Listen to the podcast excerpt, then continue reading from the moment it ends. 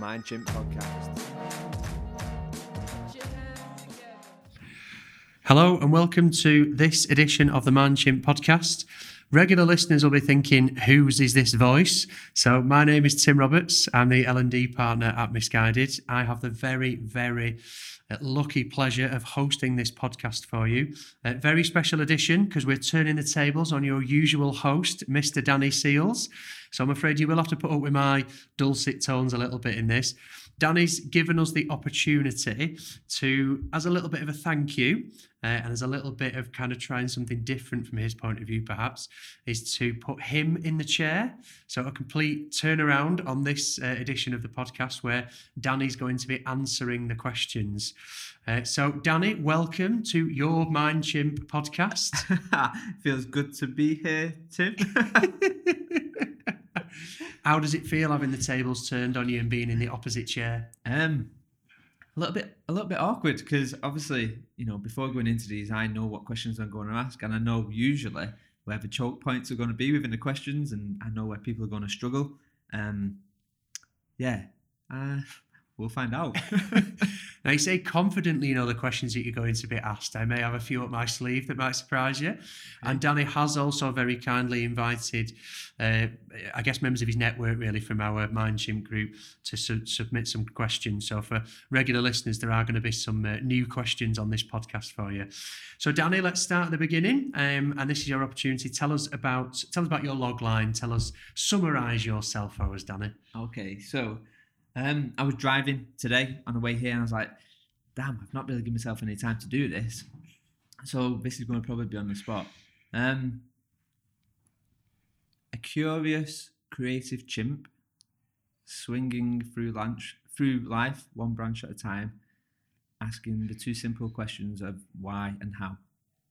That's probably, it's probably yeah, Nice. I love how you call yourself a chimp. Yeah. It's got to be done. It's got to be done. Now, is that because your chimp mind overrules your human mind more often than not? So, um, why chimp? Why chimp? So, I, I guess I like the idea of chimp. I like the curious chimp. I like, you know, if you go back to the experiment years and years ago, which I think has now been proven to say that it didn't actually happen. And basically, they created an experiment where they put in some some stairs and put some bananas at the top of the stairs. And then what we do is they, they, they put in a load of monkeys within this within this room. And basically, the idea was that the monkeys would go up, get the bananas, come off. And then what we did is we put a electrocution buzzer ah, okay, yeah, on the yeah. third stair, and then what we did is we put a cold shower above it. So when the third monkey went, when the monkey went up onto the first step, he got electrocuted, cold shower, jumped off, and then in this group of monkeys, what happened is every monkey went through this situation of getting electrocuted. And it was a social experiment. It was an experiment to see what happened. So what we'd do is we remove one monkey and bring in another monkey, and then it was it was showing you how this behaviour can develop. You know, and then what happened is over time the monkeys started attacking this new monkey who got introduced into the group because he didn't want to get electrocuted. Yeah. But before them, you know, the monkeys didn't know that they removed the buzzer and the cold shower, so none of them actually went over to try and get this banana unless, until one. So even though the, all the monkeys were attacking this monkey, saying, "No, don't! You'll get electrocuted and get his cold shower," the disruptive monkey, the curious one, still said, "So what?" and climbed up and went and got the bananas. So that's kind of one of the reasons where mind chimp come from. One of the reasons where, yeah, curious creative chimp come from. Love it. The disruptive monkey. Yeah, There, there's a it. HR brand right there, mate. uh, okay, so the question that everybody gets asked on the Mind Chimp podcast what do you want to be when you grow up? Um, I guess when I was in school, it's hard because I think you know life, life kind of the people who's around you at times, you know, they kind of shape what you wanted to be when you grow up, and you know you could look at your great teacher and go, "Oh, I wanted to be a teacher." No, I didn't. Yeah. Um, what I wanted to be when I was younger was my granddad used to always call me a mad scientist because I used to have these big glasses, which were like, and I used to always go around and say, Have you got any things you don't want? And I used to create these scientists, but I didn't want to be a scientist either. What I wanted to be was I wanted to do special effects in movies. I was always fascinated by how you could make someone look like, I don't know, a zombie or something like that. Um, so I, I wanted to do that. I wanted to be a special effects coordinator without knowing that was a full term. I just wanted to do that and make people look differently. so yeah, that was that was what it to be. I wanted to do that. It's a good career choice, Yeah. that, I think, mate. That's it. Point, point, and just ask. It's, I really like what you said there, though, about you when you're younger, you do tend to look at people around you, and that kind of informs some of your choices. And I think that continues into the adult life because I think there's a lot of people still in the workplace that will look at their friend uh, positively, their work colleague, and say, I want to do what they do. And there's also maybe that kind of peer pressure sometimes that I'm in this group in the workplace. If I suddenly say I want to do something different or I want to manage that team, they're sometimes put off by that. Uh, What what kind of examples are you seeing that in the workplace? Um, I guess what I see in the workplace is what I'm seeing quite a lot is um, magpie syndrome, and you know I am. I guess I'd like to say I I, I feel like this sometimes as well. I go, oh, shiny new things, and and sometimes I do. But I think in order to be good at what you do, you need to have a little bit of magpie syndrome. You need to get something. You need to try it. You need to see if it works. You need to see how you can adapt it. You know, it might be a mobile app. How can you adapt that to the learning? How can you adapt that to the person? Um, but then you also see magpie syndrome on a very opposite scale where it's just, oh, everyone needs to have VR, VR headsets and Yeah. that's the future. No, it's not. No, it's not. Think about the person who's wearing the VR headset. That's Yeah. the future, the people. Um, so you, you can talk about kind of, I think, yeah, magpie syndromes are bigger. Um, I guess another thing which I'm seeing, probably, or what, what I'm reading more than anything is um, probably just I think at the moment nobody really knows what learning development is anymore.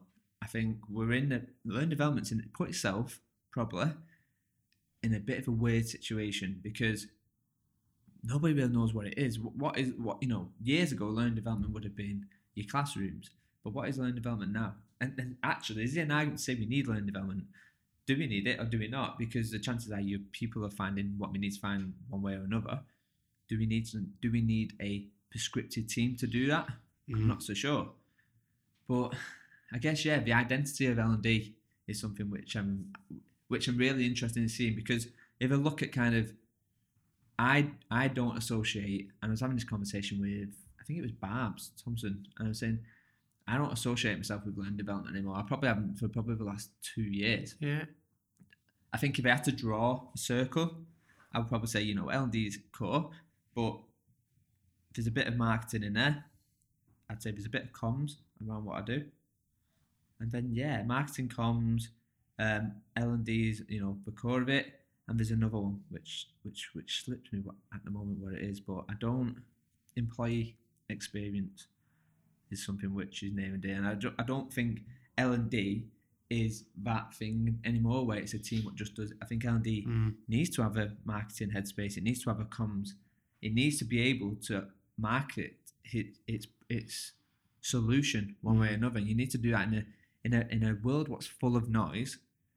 How do we make the cool stuff what people in L and D are doing? How do we make that stand out? How how how do we make sure that L and D is valuable? But when I say valuable, I don't mean the usual crap what you hear at return on investment and all that. I just mean Yeah.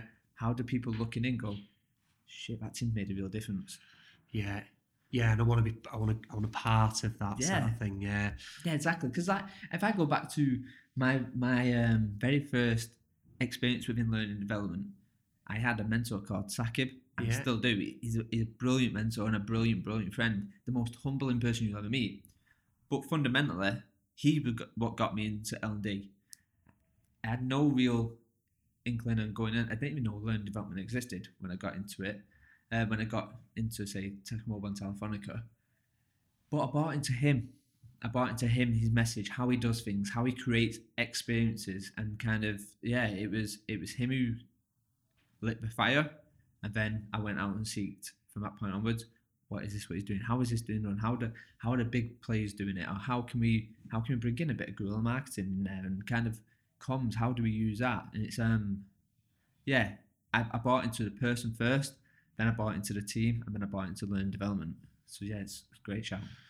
Yeah. That bit about marketing's so relevant, isn't it? And if you think about our learners or our customers, then we've got to market what we do. And I think what you said there as well is a really valid point that if if we see really effective leaders as being the ones that ultimately put themselves out of a job over time because they create such a well performing team, that legacy, there's an element of L and D that I think successful L and D teams we'll also put ourselves out of a job because we create learning culture and then it exists and people do it without having to be forced or prompted. Yeah, I completely agree, and I think you know, fundamentally, a lot of people, a lot of what we do, is that creating things where we're not needed. You know, I think a lot, a lot of what we're seeing now isn't a case of we've got to create the most, we've got to create e-learning, we've got to create classroom experiences.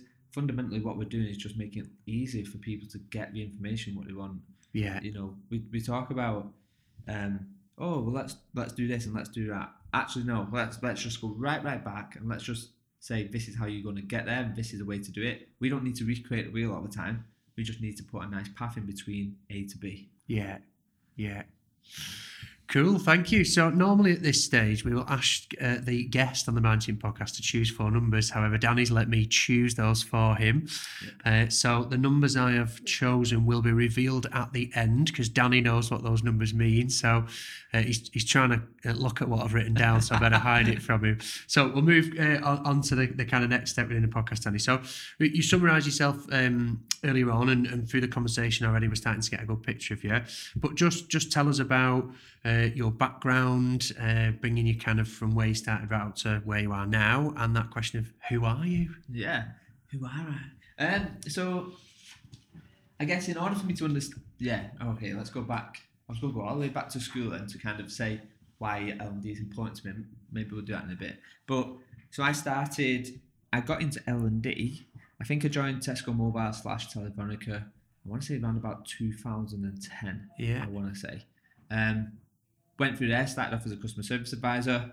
Um, quickly got put onto their management program. Went through their management program, became a manager and a coach.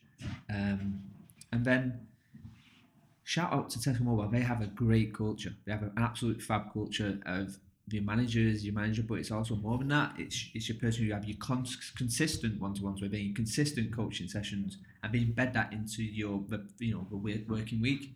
Um, so kind of got into that, and I was like, okay, cool, but I still can't be creative here. I still can't challenge the norm. I Yeah. can challenge it in maybe efficiencies and operational, but I wanted to get to the people before they come onto the floor, and so I referred back to my mentor Sakib, and I reached out to Sakib and a guy called Martin Spink. I was like, look, this is where I want to go. This is kind of what I want to get into. Help me, help me to. And what I find within L and D, one of the great things which I find is everyone is always up for helping, helping each other. Um, and Martin Spink, Sakib, Sahid, they all kind of welcome me with open arms. Um, and slowly but surely, I got into the the learning development team, and I guess the it was a section. A lot of what we did was for Tesco Mobile. So Tesco Mobile and also had a joint venture, and a lot of it was um, for Tesco Mobile. And I can safely say we created learning experiences, which has won awards.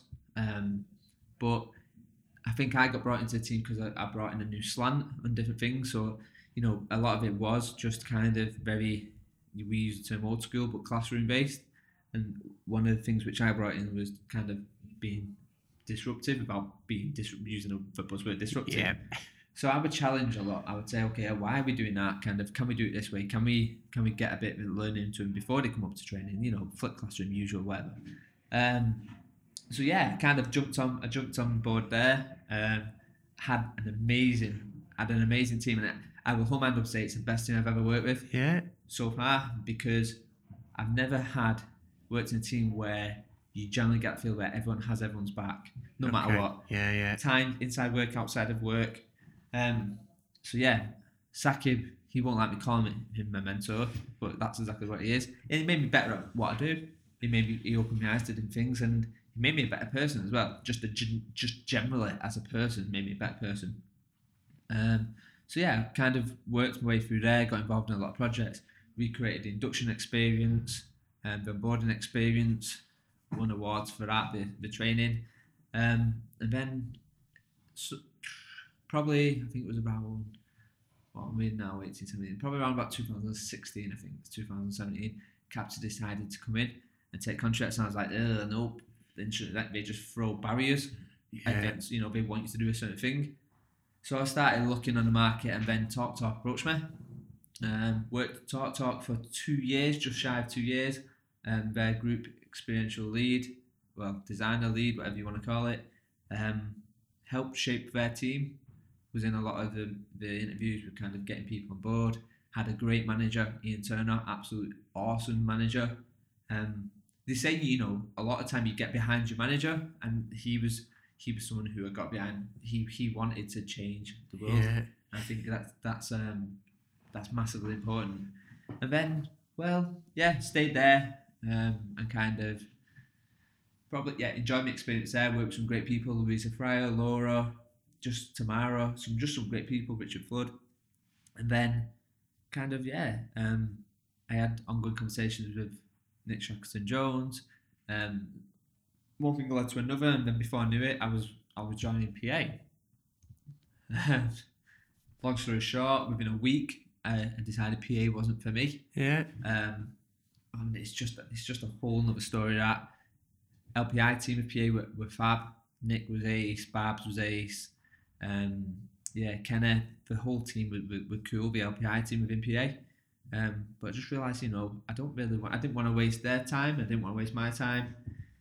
So yeah, I decided to kind of leave within the week, which takes me probably right back to where we are right now. So at this moment in time, I'm um, in between roles. Um, you know, I've got a few people who are interested in me, but I think what the one thing I want to do this time is rather than me just jump straight into a role, I want to take time and make sure everything's aligned, the ducks are in the line, kind of a culture, you know, the openness to being able to challenge. Um, yeah, and that's where I am right now. So, but I guess going just going back to kind of why why um why L and D. So L and D. So I guess in school and throughout uni, um, I struggled throughout school. I, I kind of never really, I never really took school. I loved school, but I never really enjoyed it to Mm. a point of enjoying lessons. And I wanted to, I wanted to, but it turns out went to left school, did a modern apprenticeship, used to build limousines, and then at that point I was like, no, I'm not, I'm not, I'm not built for doing hard graft. I'm just not. I'm, I'm built for being creative and challenging. That's what I'm built for. So I decided to go to um, uni, did forensic CSI at Right. uni. Um, reflection, that you know, I worked worked way in there for probably three years, and then on the last year I decided to knock that on the head as well. And the reason why I knocked that on the head was because I, I made a very quick. I kind of added the dots up really quick. The problem is with criminal crime scene investigation or whatever you want to call them, Taco, is the roles are so good that the only way you get to go into that is if someone dies or someone retires. And then when that happens, you're going to have five years worth of uni students all going for that one role. Yeah. And I just realised, you know what, it's going to be it's going to be a tricky one to get into that role. So why don't I just pivot and use that posh word of pivot, or just change my ideas and go somewhere else? So that's why I went into Tesco. But on reflection, it was only in uni when I went through kind of assessments that they made me go through a bit of a dyslexic assessment, and it was only in uni where they flagged up I had dyslexia and dyspraxia, which kind of sums up why I always remember in school um, we was doing algebra, and this is why algebra I hate algebra, and this is why I kind of um, I don't like it really because I remember in school I was sat down and the teacher was writing algebra on the board, and I was sat there and I was thinking. I understand what you're saying, but I don't understand what you're writing. I, I don't get what the, the two things are two separate things. And I'd always have it in the school reports. Really good, nice guy, and really, really good kid, and whatever else, but lacks concentration or whatever. And I remember a teacher turned around to me and went, "Why are you not getting this? It's stupid." And I was just, it just, it's weird. Certain things within your life stick with you, and that was one of them. Um, he wasn't a nasty teacher by any stretch of imagination. He was a good teacher. Um, but yeah, it, it just kind of, it's only once I was in uni that I kind of, I just wish I knew in school I had dyslexia, but at the time, it was probably never even thought of. So Yeah. I can't I can't blame school. I can blame school for oh this is a, probably a different debate. I can blame school how school is run now, and I think that's fundamentally massively flawed. Mm. Um, but yeah, sorry, went off on a tangent. Don't, don't apologise. What an amazing story from building limousines to CSI to L and D. Yeah. Not many people have that journey. now, just um, you've been very honest there in terms of kind of current situation, and, and you know my feelings on that. I respect in terms of that decision, and I think for me, I think you're setting an example as to a lot of people. And it reminds me of I used to work with somebody and they they would say, it was a member of their family, they said they just have this philosophy in life that if you don't like it, change it. And I really like that because it builds into this kind of working within your circle of influence. But what I'd like to do is it made me think of a question that we had from a member of the group that I think might help in terms of your situation now, maybe putting some thought to that for you in terms of next stages. And that is if you could only design or deliver one type of learning for the rest of your life. So what by that they mean maybe digital workshops, coaching, whatever. What would it be and why?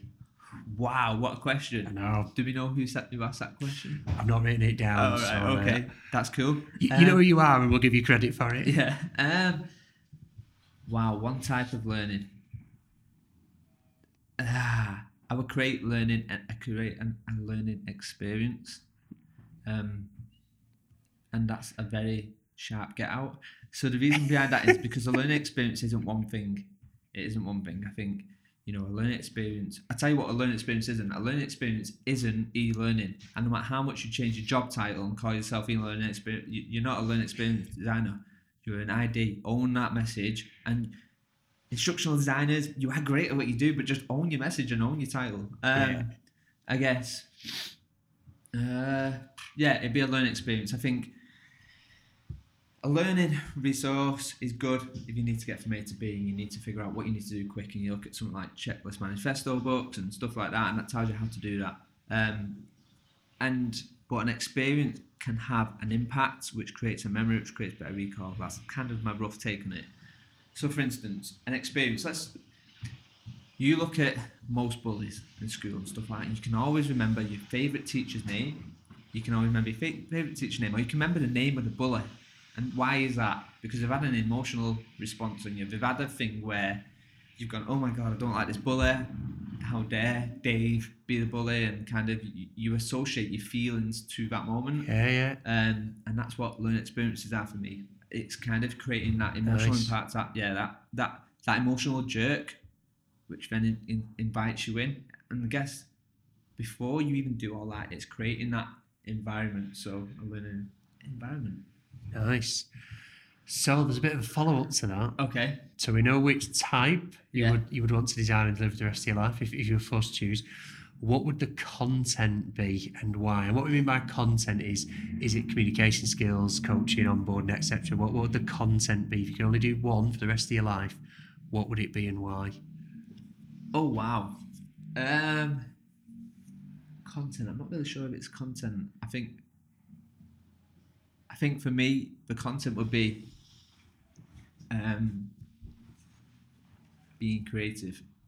Now, I'm not really sure if this is get out, but I think creativity is something which can adapt. It's a bit like digital. Dig- the way I see digital at the minute is it digital is like an egg, a, a normal egg what you get from a shop. An egg you can fry egg, you can scramble egg, you can boil egg, but fundamentally it's an egg. And you, as much as you can adapt it to certain different types of eggs, an egg will never be a steak. Yeah. Okay, an egg is an egg. Um, and I think creativity is a bit like that, but creativity can express itself in different ways. It can express itself in pain, art, um, communication, and I think, yeah, I think it would be releasing the inner creative child because I think the the branches which come off that can can can go anywhere. Yeah. Nice. Lovely. Thank you.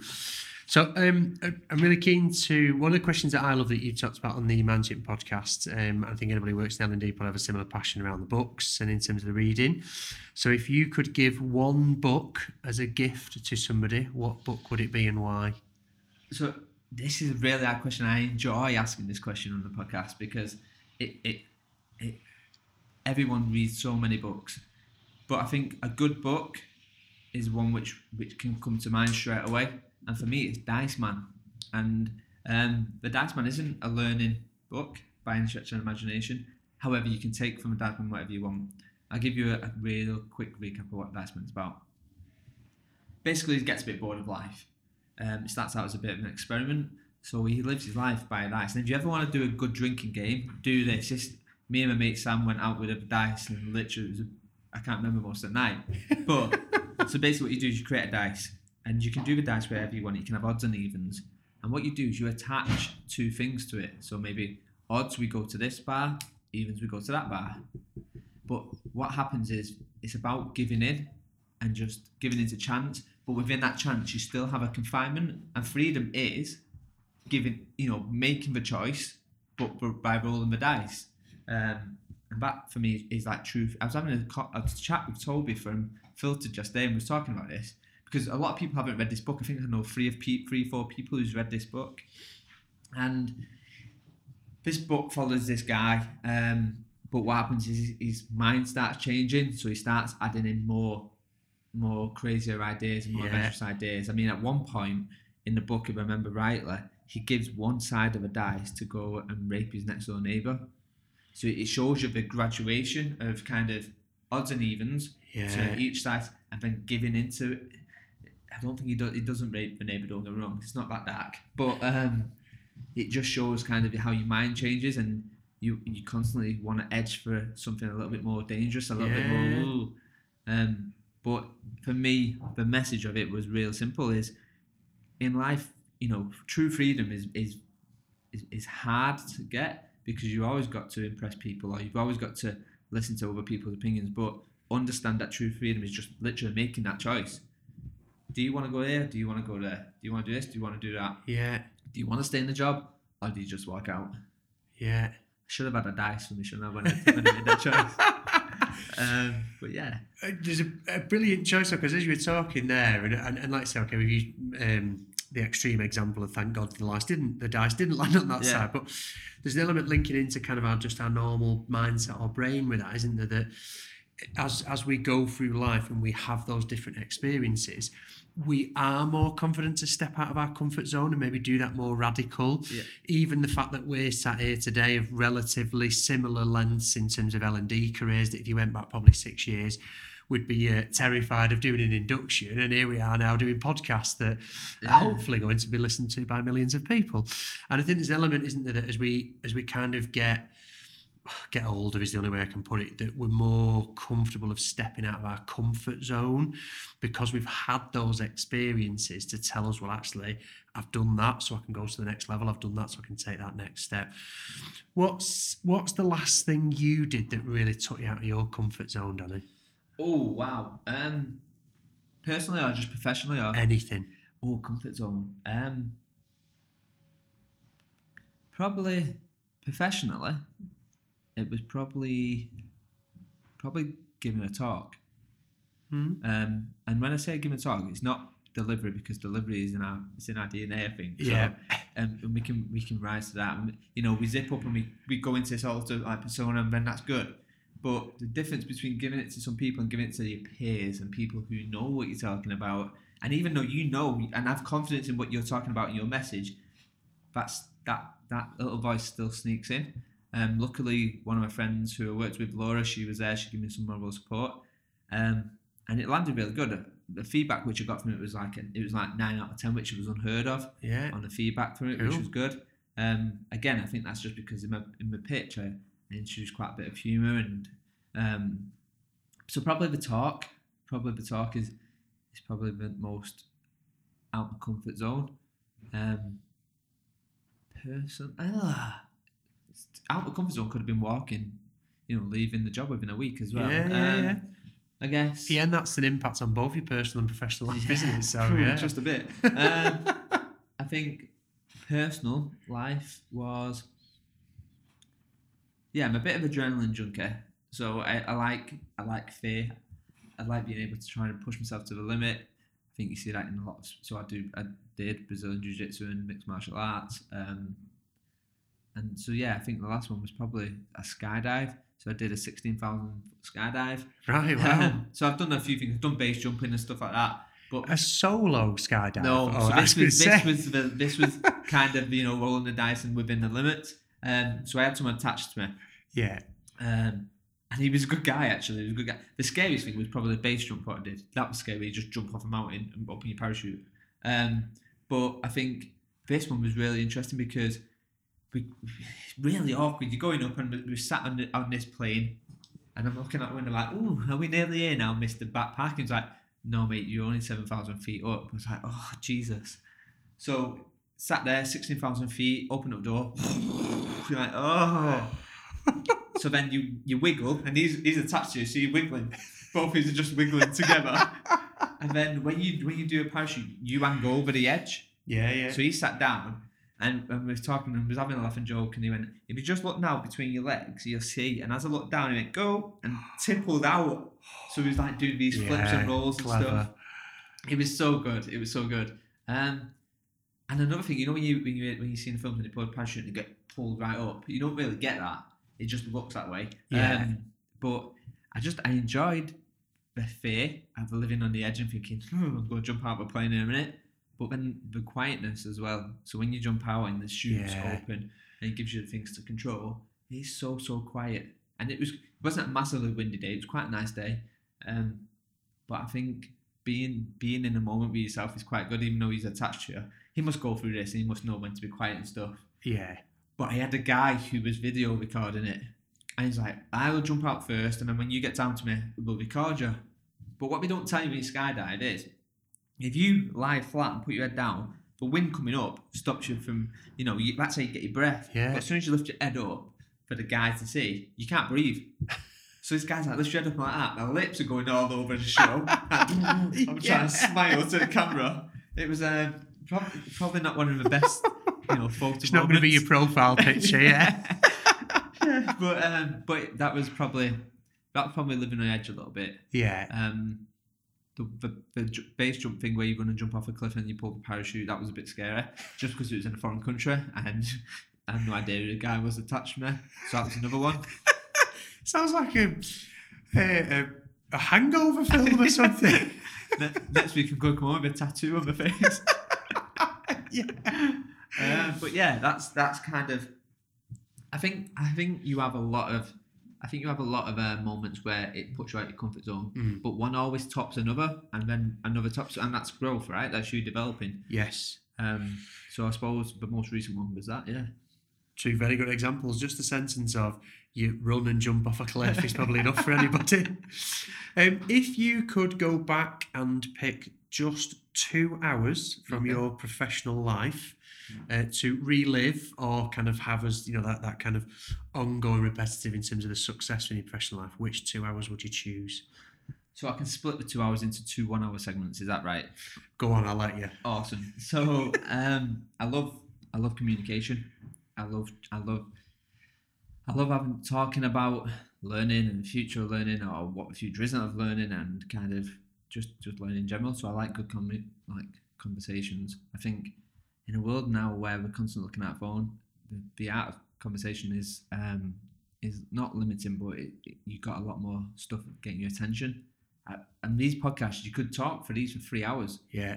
Um, so I like the conversation aspect and I like working within teams. And I guess the second hour would be creating. Oh God, I don't know because I like delivery as well. Creating, let's call it creating because I think there's something what you get when you're creating. You're in that let's call it a flow state, and you're in that state where everything just goes. Your pencil's got Yeah. kind of taken over itself, Yeah. and you start thinking about this will link with that, which will link with it, which will bring back around to that. And how will my people be feeling? What will they be seeing? What will they be feeling? What will they be doing? And then I guess it depends on how much your, your experiences you create. Because if you're doing, say, something like a classroom, I think one of the things which we did as a team, me, Sakib Sahid, was we created how the learner moves within the room as well. So rather than it just being, you know, you stand at the front, actually, how do you engage with? How do you move? How do you create the little huddles of conversations? Mm. And how do you do? So you know, experience, creating the creating the learning experience. Yeah, it's one of the things we used to do at Tesco, which I can't take credit for, but we kind of when we went and adapted it was undercover boss. So in inductions, what we used to do was used to come to reception, um, and then re- reception she was decided to sit in that hangout area. So what me and Sakib used to do was we used to pretend we was new. We used to get own little paths, and then we used to create these stories, these backstories. Like I got sacked for watching adult material on my lunch break, and you know this is why I hope we don't do a credit check on me and stuff like that. And the idea was to create conversation and awkwardness, but it was also to highlight the simple fact of the people in here, the heads of, they all dress the same as you. You have no idea who you're talking to. And then at nine o'clock, we'd probably say, "Oh, look, the train hasn't even bothered coming to get us." And then at one minute past nine, we'd jump up and go, Where are your trainers? Come follow us for an induction experience. But it was creating that life isn't always massively serious, but repercussions of saying the wrong thing to the wrong person could be, and just be aware of your surroundings. Yeah. So, yeah, creating, and every single module, we did something which was a little bit different. That's probably why it won awards. Um, but yeah, creating the experience. Yeah. Love it. Brilliant idea. And what and I'm sure there'll be so many of our listeners thinking about this is as you're talking about there, it's making me feel like I wish I'd lived those two hours. So yeah, brilliant examples and very closely linked as well, aren't they, in terms of how they Yeah. certainly from an L and D point of view. Um, okay, so think about other people now then. If you could give somebody um if you can give me Yeah. Three sorry i'm completely switching this around if you can give me three tips to improve my life so to kind of create this tenfold in terms of my life what would those three tips be The 10x question. i've made it Uh, very personal by making it uh, give it me no, no, no, no. So, how to get? So, how can we 10x your work or your life or whatever? Um, I think if you want to get good at L and D, don't look in L and D. That's probably one. Um, and this is that's making the assumption that I'm good in L and D. I'm sure there'll be loads of people who say I don't, and that's fine. You can have your opinion. Um, but I think yeah, if you want to continue to be, and choose a posh word again, of disruptive or challenging, look actually it was Nick who asked me this question. Nick Shackleton and Jones asked me this question. Where do you look for inspiration? I went, I look everywhere but learn development for inspiration. It was like, oh right, okay, why's that? I went, because if you're doing looking for learn development for inspiration, you're always going to get what learn development are doing right now. yeah Um, so I will look everywhere but learn development to get better at it. So, you know, marketing teams are awesome to listen to, understand, understand how to do it. You know, the big buzzword at the minute is design thinking, but marketers know their person a lot more closer than what learn development people do. Um, yeah, so that would be one. yeah love it Yeah, do anything outside of L and D. Um, and number two, number two, number two. Be, how can I re- how can I phrase this? Be cheeky. Be, yeah be provocative. yeah. Because you know you'll you'll hear this in my podcast from podcast A one all the way right through to podcast twenty. My opinions change, and I think if you're so rigid in your opinion, you're gonna get left behind. So podcast one, I might say I don't like CIPD. Podcast three, I might be like actually CIPD is really good, and that's because my opinions is allowed to change. We're, we're, we're human, we're, and that is fundamentally what we should be doing. Yeah. So be creative, uh, not be creative, but be cheeky, be provocative on the fact that if something's on your mind, say something's on your mind. Use your tone of voice. Don't change your tone of voice to meet what you think the HR want and stuff like that. Because the reason you are here right now is because of who you are, who you are, not because of what HR wants to be. Um, so yeah, be provocative, challenge conversations, and you know what? Put stuff out there where you know you're wrong, and see if people prove you wrong. yes That's what I'll probably say. Because the amount of stuff that you put out there and people go, oh, yes, this is great. Oh, fantastic idea, Danny. Yes, yes, yes. But you're like, no, I actually don't believe what I've just put out there. But I just want to see how easy it is yeah for people to listen to that and go, wow, this is fantastic. yeah So, yeah, be be provocative. I mean, was it was it three or two? Uh, I, th- I was taking the third one as the uh, don't be afraid to put stuff out there if you think it might be wrong Okay, let's let's think of a third one. Let's think of a third one. Um, and just it's nice to be nice. I think you know, while you can be great at what you do, um, don't be fickle and don't hide. Don't, yeah. People will see right through you if you're not authentic. mm. Um, I've seen it time and time before, and I guess people believe in people, um, but only the genuine. Yeah, lovely. Thank you. Three brilliant tips. Thank you. And I think that bit about authenticity is right, isn't it? You know, there's this humans, whether it's this this all this habit we have that we do group together, and I think yeah, you're right. Those people who are authentic will naturally group and find other authentic people because they'll see through you. And I think the only people who are not authentic end up with other people who are not authentic. Yeah. So there's that complete lack of integrity within that kind of group. Yeah, it's, it's interesting because I think you see this in a lot. Um, people who are kind of out there and a bit different in their thinking, and who who the WhatsApp group, the the WhatsApp group proved its worth within two weeks of setting it up, and it was just a concept which I thought I'll try it out. it was never going to be what it's going to be, what it what it is, and it was just a thing of where I got to a point where I was like, I'm just lazy. I wanted the information. There's so much noise out there, and so many contradictory things about one subject. Never mind the ten subjects, what's in learning development or whatever.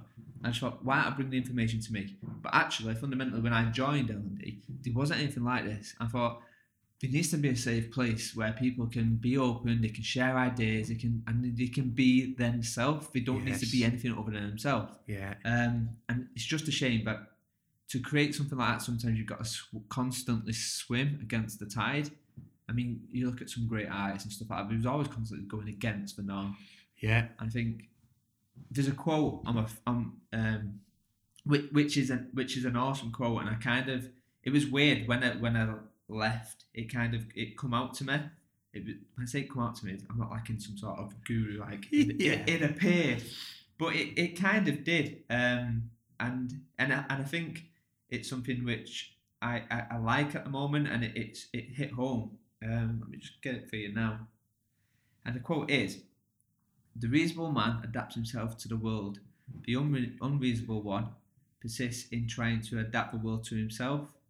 Therefore, all, pro- all progress depends on the unreasonable man.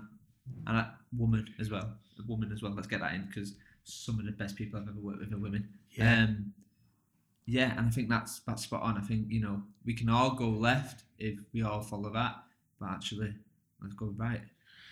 Yeah. So I was really uh, smiling, not head to that because I read that quote in a book I'm reading at the moment, and it, it really resonated with me. And it, it is, I think, it really stands out that this element, I think, particularly from L and D, is you're right. Don't just go with the reason, man. Actually, listen to the people who are challenging over here, and put stuff out there that you're not 100 percent sure of, because that's what creates that discussion. That's where ideas are going to come from, isn't it? Yeah, exactly. I think you know we've one of one of my one of my biggest posts on on LinkedIn was about using Instagram as as a tool for learning. Right. And I was like, look, here, watch me make a cup of tea. I don't have to do any any script, Yeah. any trainer's notes. I don't have to tell you what I'm doing. You're just gonna watch it in sec in what, 60 seconds. There's a little bit of like stickers saying boil kettle, kettle to boil or whatever. I was like, this is your if you want to use the term microlearn, this is microlearn. But actually it's not. It's just thinking about your user. Your user's on Instagram. So actually, why don't you create a little social media channel for Missguided, let's say, and lock it down just for the user and go right for the next next six weeks. We're going to do our engagement on our next management program via Instagram. You can pin your stories. So pin the top three takeaways of today's session was boom, boom, boom, boom, boom. Um, and fish where the fish live, I think, is kind of is that whole thing. It, I, I guess yeah, it's I don't know it. it it, it just comes back round to the fact of design thinking, I guess, as well. Design thinking is another big buzzword, but any good designer has been doing design thinking before it had this label Yeah. attached to it. Yeah. It's, and you can strip back design thinking, but fundamentally, it's just knowing your user. You you can't know your user. You can only guess your user and kind of adapt to it. But walk in their shoes. What are we going to see when they walk in that room? What are we going to feel? What are you going to feel when they open that e-learning module? What are we going to do for this? What are we going to do for that? How are you going to feel? And you can't adapt it for everybody because everybody's different. But you can do your best. Yeah. Yeah, and that bit of knowing your user is interesting, isn't it? Because often we forget that we are users as well. So it's sometimes even saying, what do I want from that?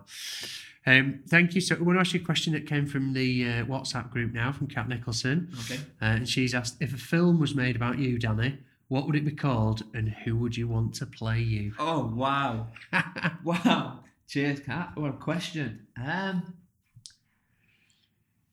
what would I call it? I'll call it life at the tap end.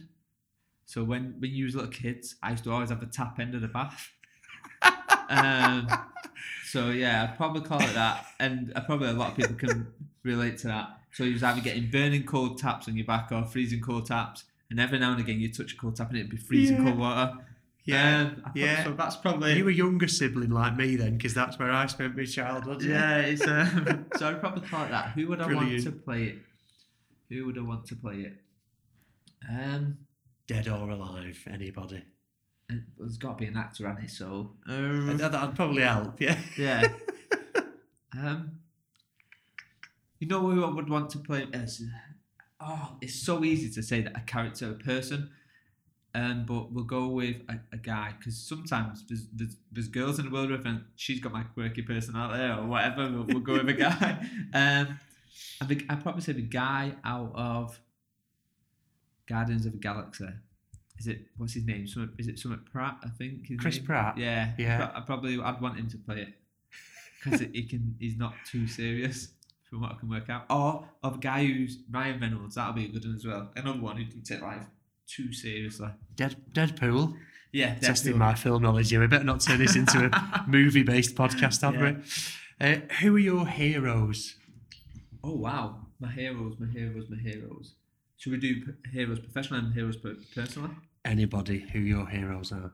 Um, who are my heroes? Who are my heroes? Okay, professionally, I think my heroes professionally are at this moment in time. My heroes professionally. Wow, what a question. That's a really hard question. That. Let's come to my personal one first.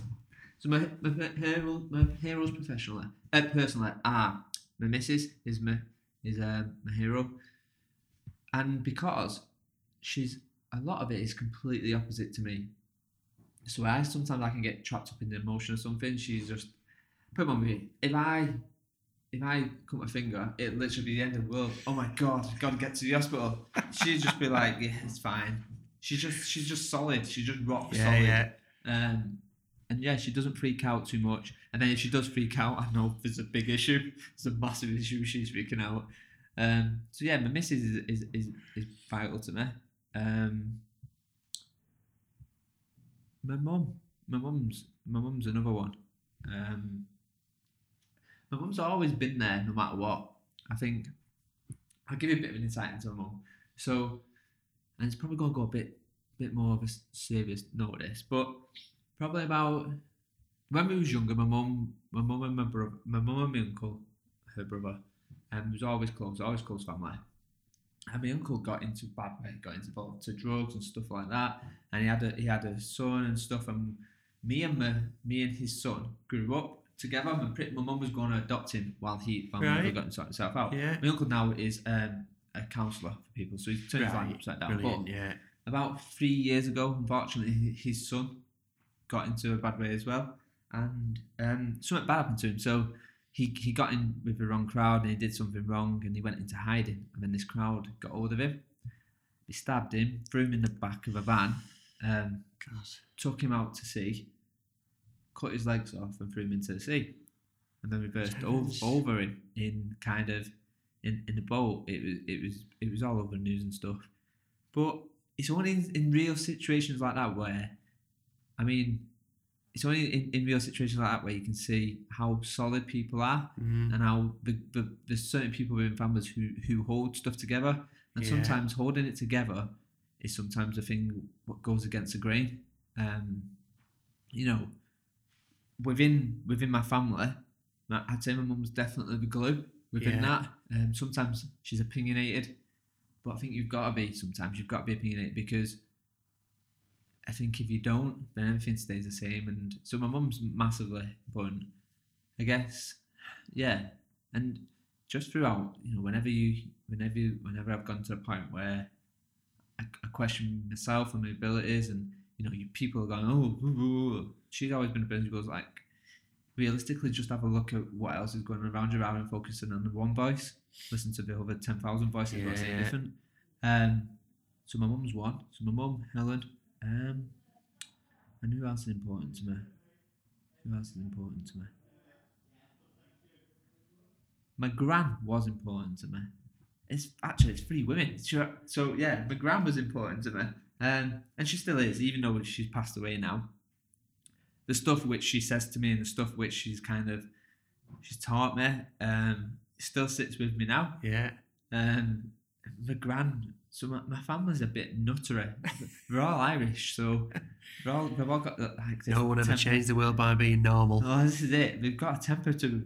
Um, and people say, "Oh, all Irish aren't the same." You know, they're not. But my family was was a bunch of nutters. Um, but my gran had this craziness to her, but had this really humbling and subtle and soothing um, persona to her as well. And you could, you could sit there and you know the house would be like ten thousand degrees hot and you'd be half asleep. But she'd tell you about things like what she went through when she grew up and kind of yeah, she was always hard. She was always kind of she'd just crack on and get on with stuff. She used to have this um she used to tell a story about in a back kitchen. It was always like a coal shed. Yeah. And she asked my granddad to do it, and he was like, "Yeah, yeah, we'll get round to doing it." And one day, my granddad come back, and my granddad knocked this wall down, knocked this whole coal shed out, and I'm like, "Wow." so you know, I think there's a risk to where mine. I'm quite action oriented. I want to just do and get on and kind of let's do, try it. If it fails, let's adapt. Try it, fail, let's adapt. Try, fail it. And I get, I think I get that from uh, from my grand because she was exactly the same. Let's do it. Let's just get on with it. So yeah, probably my grand as well. Personally, um, professionally, I probably wouldn't say the heroes because I think heroes is a is a big thing to have, especially look compared to my Mm. personal heroes. Yeah, yeah. People who I look up to. So I think anyone who is challenging the difference, um, with different ideas, I look up to. Um, Babs Thompson's a good person to look up to. She does things differently. Anyone from LPI team, Yeah. Nick Shackleton-Jones team, they're all doing cool stuff. Um, who else? Who else? Laurie Hoffman's interesting. Mm. Um, I think she she just joined Fuse as a chief learning officer. She's really good. Right. Yeah. Um, she she talked about digital body language, gets into the nitty gritty of data and the analytics behind it. Um, and there's someone in HR who I, who I really who I really like, but the name's gone. But HR because they talk all about the employee experience and kind of you know how people buy into a brand, and if your employees buy into your brand, they're going to stay with you forever. But the name has gone. It'll probably come back to me. It will. You'll think of it as we ask another question at three o'clock in the morning. Yeah, when I jump up out of bed, like Yeah. say some girl's name. and Mrs. wakes up and trying, what's going on? Yeah, you might not be a hero for much longer after that. Thank you. Uh, thank you for sharing. I think, particularly the personal heroes, I think that'll really resonate with a lot of people. So, next question the billboard question. So, if you could have a billboard somewhere in the world that would reach out to millions of people, what would that billboard say? Oh, this is a really good one. And I, the one which I used, Nick Shackleton-Jones asked me the other day. So I'm, I'm going to say what that is, but I've got two. So one of them was um, for every minute you are angry, you lose 60 seconds of happiness. But I've already said that I'm on a podcast because he asked me a question. How dare he? Um, there's one which was really struck home recently, and just due to kind of ongoing rumblings, what I've heard, and it kind of it's it's it, it's really important. So it was um, you cannot whisper to the wind and not expect the wind to whisper to the trees. That's probably one which is which is important to me right now. Nice, lovely choices. Uh, so, um, excuse me, sorry. Uh, another question from the group. Danny, what gets you out of bed in the morning? Um, what gets me out of bed in the morning? Right now, job hunting. Um, so, what gets me out of bed in the morning? I think what gets me out of bed in the morning is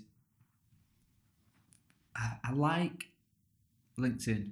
I like I like social media, but Mm. not too much of it. Yeah, yeah, And I think the thing what is with LinkedIn now is, you know what, everyone's allowed to have an opinion, and right now my opinion seems to be around learning, Yeah. development, and kind of what what learning is and what employee experience is, and kind of how corporate business how corps should should look at themselves a little bit more. yeah. Um, that tends to be an opinion, and the opinion could be right, it could be wrong. But the ability to be able to share your opinion Mm. and have people hear you out and have good debate, that gets me out in, out of bed in the morning. But I think you should always try and create something every day, yeah, whether it be pants or whether it be good or whether you, you can you should be able to share something. yeah. Um, so yeah, create creating gets me out of bed. Nice. Yeah, I love that quote. That knowledge is power, but it's only truly powerful when it's shared. Yes. Lovely. Correct, yeah, and that, that's spot on. That's exactly what the WhatsApp group's about. That's exactly what this Yes. podcast group's about. Because this podcast is, is a bit of a branch of the WhatsApp group. But fundamentally, you've got 20 people, probably by the end of this, who are all sharing a book of choice. So even if you take one thing from this, you're going to have 20 great book recommendations. Yes. What? So I'm like, well, you know, sharing is caring. And I think who recently I had Amy, Amy Val on, and she's all about sharing because she went through, um, and it really struck home actually when we got talking about it. She went through cancer, or she had a cancer scare or something, and Right. it was um afterwards she was like i just want to i want to be remembered i want to create something and i want to share it because fundamentally when you go when you go to you know death's door or whatever you go have so much information which you haven't shared and, my, and that happened to my grand my grand had so much information which she shared about my life my family in ireland which i don't know much about and i just think that's more personal but actually professionally you're going to have so much where you can give and even if even if you what you give is one question of why are we doing it that way or how can we do this differently Yeah. then you've shared something, and I think that's that's all it is. Like you know, I think L and D really is fickle at the moment because all all L and D is is people's opinions. You know, we can talk about what the future is, and you know we've talked about this just before, didn't we? We Yeah. talked about the future of learning is, but really can we? Because what happens if tomorrow comes round and all of a sudden VR can't be done because there's a new virus and VR stops it? You can't you can you can't predict the future. Yeah. You can't. You can plan for the future to a point. Um, but I think L and is L and D is great for the fact of it's just based around opinions fundamentally. You can do all your science in the world if you want, but well, fundamentally, who's going to buy a book? You know what I mean? You can put all your science in the world, but unless someone's reading that book, so it comes from conversations of sharing. Oh, I read this book and it was this, and this is what I got from it. So yeah. Yeah. Thanks, Danny. Powerful stuff. So back to that question I asked you earlier then. Okay. What do you now want to be when you grow up? Um. Um. What do I now want to be when I grow up? This is going to sound really pants and pedantic. Um, and we use this word way too much, and I don't really think anyone knows what this word means truly. A thought leader, but I don't want to be a guru. So yeah. I want to be a thought leader because I just want to have a bigger stage where I can say, "This is why, this is my thoughts." But everyone wants that, right? Everyone wants that stage to be able to go, "Look, your HR's a bit bobbins. You know, you're not listening to your people. You're not, you're not doing this. You're not doing that. Or your employee experience. How can you, how can you turn around and go, yes? By the time they come in, how do we address the situation? If there might be a two week gap there, how can we, how can we plug that gap? So when these people come in, they, they're a bit more speed to conversations, a little bit more quicker and stuff. Um, but I guess I would love, I would love just to be able to talk about L D, learning development, and people. People, people fascinate me. Um, but I don't think that role exists, and I don't think I can pay my mortgage with that. So let's take that off. And what do I want to be when I grow up? I just want to be.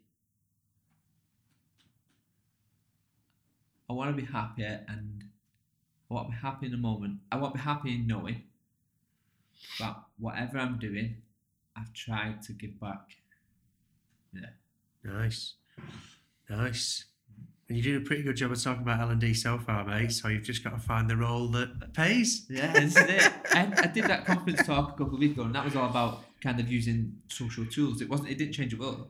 You know, it wasn't about this is a new way of learning. It's about actually just use the tools what you've got and create, Yeah. create something. Um, and I, I, it was a really good experience because obviously we do talks and we, we, do present it to larger audiences all the time. But it's just it's just nice to know that people who are sat there are paying to listen to it, Yeah. which is different Yeah. than being forced there. So, Yeah. I think but that links to that giving back, doesn't it? That, you know, even if people are paying to attend a conference or one of your speeches or whatever it might be, you are giving back because you're choosing to spend your time sharing with other people who, who will go off and use those things. You know, let's not kid ourselves. If people pay to attend things, they're going to get something from it. Yeah. even if it's just a free bag. But so yeah, you're right. I think it's it's it's finding that right role, and that links into that element of that desire to give back. Yeah, and I think you know there's a lot of people's work who have come to me and said, "How would you do this?" and "How would you do that?" and they don't, they don't pay for the conversations or anything like that. And before you know it, it's it's found its way into their learning material, what they're charging nine Yeah. hundred pound for for a course Yeah. and stuff like that, which is cool. But that's fine because it's a conversation. We're all friends, right? Mm. That's just how it is. Yeah, it's a backhanded compliment kind of thing. Yeah, yeah, exactly that. But I think one of the things which I can, it just does not sit right with me is taking credit for other people's work. Um, while you don't have to say name and shame and go, you know, this piece of module, this module of this work, and the reason why you're all doing handstands against a wall is because of Danny's training idea. You don't have to do any of that. But I just think, you know, if you see something good and you you you, you think, right, okay, I want to copy that, then copy it. But when someone asks you about it, just say, yeah, I've seen it from Tim's course at, on Missguided on how to be an influential leader or Yeah. what, whatever. Yeah. You know what I mean? Don't don't say it's yours, but just say, yeah, I, I picked it up along the way and this is where I picked it up from. Yeah, yeah, and I think people sometimes we. I mean, I, I really buy into that. It, it is that kind of you know share and uh, go away and kind of use that, and there is the compliment of it. I think people miss that actually by crediting the source gives you credibility because it shows the authenticity, the integrity, rather than just this is all about me. Because people can go and find out whether it is or not. So yeah, actually, you get more credibility by crediting where that idea's come from. Yeah, and I think the problem is what you find a lot of times as well is people will. I think it's good that you can. Amy calls it. Amy Burrell calls it remixing, taking something and remixing it and adapting it to whatever. And I, I like that term. I think it's really good. Um, because you're basically saying I'm going to copy your idea, but I'm going to remix it. I'm going to make it fit for purpose for what I'm doing, and maybe it's something completely different. Yeah, But I, I like the idea of remixing, and it's something I've only come across recently. And maybe that's just your whole mindset of changing mm. it. You know, rather than copying or stealing, it's remixing. Yeah. Nice. That's that's an idea I'm going to nick from you, Danny. Remix it. Yeah, remix it. That's it. And I got it from Amy just so it's on the record. okay, so uh, at the beginning of the podcast, I said I'd chosen four numbers for you, Danny. yes. Um, so our, our regular listeners will know that this is part of the podcast where uh, we get the uh, person being interviewed to choose four numbers. Those four numbers represent something, which Danny is going to tell us what they are once I tell the numbers, uh, and then Danny's going to tell us the four things that those numbers represent. They're the things he has to take to a desert island with him, and then he's going to tell us what he's going to do with those four things. So, Danny, if you want to share with us, I'll tell these numbers what they are. So, for you, I chose number one, okay. A condo. a condom. Yeah. Okay. Yeah, we'll be interested to see what you do with that on Desert Island. Yeah. Uh, I chose number 55. Five, five, five, five. Um, some glasses. Sunglasses. Uh, no, just some. Oh, sorry. Sunglasses. Glasses, yeah. Spectacles. slur. Some, yeah, spectacles. Number 78. Number 78. Some tweezers.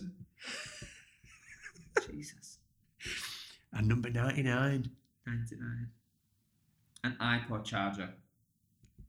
Oh, an iPod charger. Yes. Okay. So go for it. What was we again? So, Danny, on a desert island, what are you going to do with a condom, yeah. Some spectacles, uh, some tweezers, and an iPod charger? Okay. okay, so ease one iPod charger. Got to make a snare with actually to catch any any food to kind of survive. I guess that's my that's my instant go to. Um. Okay, there's one done. Um, specs. I'm sure you can use set a fire with the glasses maybe. Nice. Um, yeah, probably take the glass out of the glasses and use the frame for something. Yeah, that's probably what I'd do. Maybe it's the it's a frame for the snare. Um, the tweezers, the tweezers. So you'd think that's quite easy because they're a little bit sharp, but I don't know what you're going to be. Maybe I can use that to get the splinters out of my foot because, you know, maybe maybe I'm using my trainers for something else. I don't know. Yeah. That's true. um, and yeah, the condom. What I'd do with that is I would fill it with sand. I'd tie a knot in it, and I'd. Have you seen what's that film with um, Tom Hanks in where this? Castaway. Yeah, you know, I you know, I guess. Wilson. Yeah. yeah, that's what my that's what my my sand thing would be would be my Wilson. Because I think if not, I would lose my mind. I'd need to talk to someone, and yeah, that that's that's what that would be. I guess. So you'd have a friend made out of sand and a, in a condom. Yeah. just to help you stop losing your mind. Now, there's a good chance that when somebody picks you up from this desert island and you introduce your condom sand friend, they might think you'd already lost your mind a bit there, mate. I'd call him Boris as well. That would be my name for it, Boris. Boris the condom. Yeah, Fair enough. hundred percent. Very. Uh, inge- a lot of ingenuity showed there for your ideas. Interestingly, that number one on your list of things is a condom, but we'll leave that to people's imagination, mate. Well, nobody picks one. Nobody picks one ever, apart from you two. It's just because it's the first of May. and that's just the way my weird mind works. That my numbers have to be associated with something. So, um, I like. Um, interestingly, when he said iPod charger, that was putting the fear of God into me. Because I was thinking, if I was on a desert island with an iPod charger, I'd use it as a noose. Because all that'd tell me is you've got a charger, but no iPod, so you can't listen to music. so, uh, I like your positive solution with that, mate. Right, brilliant. That that uh, brings us to a, a close. Thank you very much, Danny. Thank you for giving me the opportunity to turn the tables on you on our Mind Chimp podcast. So, just um, tell listeners where can they find out a bit more uh, about Danny Seals? How can they get in touch with you? Yes, cool. Um, so places to reach out to me at predominantly it's LinkedIn. Closed my Facebook down a long time ago. Um, LinkedIn is kind of you'll probably see my rant. They're not ranty. They're just kind of it's just it's just they're just begging for a bit of conversation, debate Yeah. or anything. Um, yeah, and I've not really obviously dyslexia and stuff like that. I tend not to do big articles because Yeah. it's easier to spell check a, a paragraph rather Yeah, than yeah. rather than ten. um, um, so yeah, LinkedIn tends to be go to, um, and Twitter, which I'll, I'll throw all in the some in the notes anyway. But Yes. that's, but that's a that's probably yeah the best. Of, and reach out to me because I love just chatting to it. I mean, in the space of this week, what we well in the space of the last five days, I spoke to eight different people about eight completely different topics in learning development from LMS to kind of user experience to ecosystems of LMS to creating learning experiences to creating social communities. So yeah, just I, I like talking. That's that's probably my thing. I just like talking, and ninety percent of stuff I say is probably all just gibberish anyway. It's never a bad thing, mate. That's what keeps us connected. That's a good point. It's a good point. Brilliant. On that note, thank you very much, Danny. Yeah. I'll see you soon, mate. Cheers, Tim. Bye bye.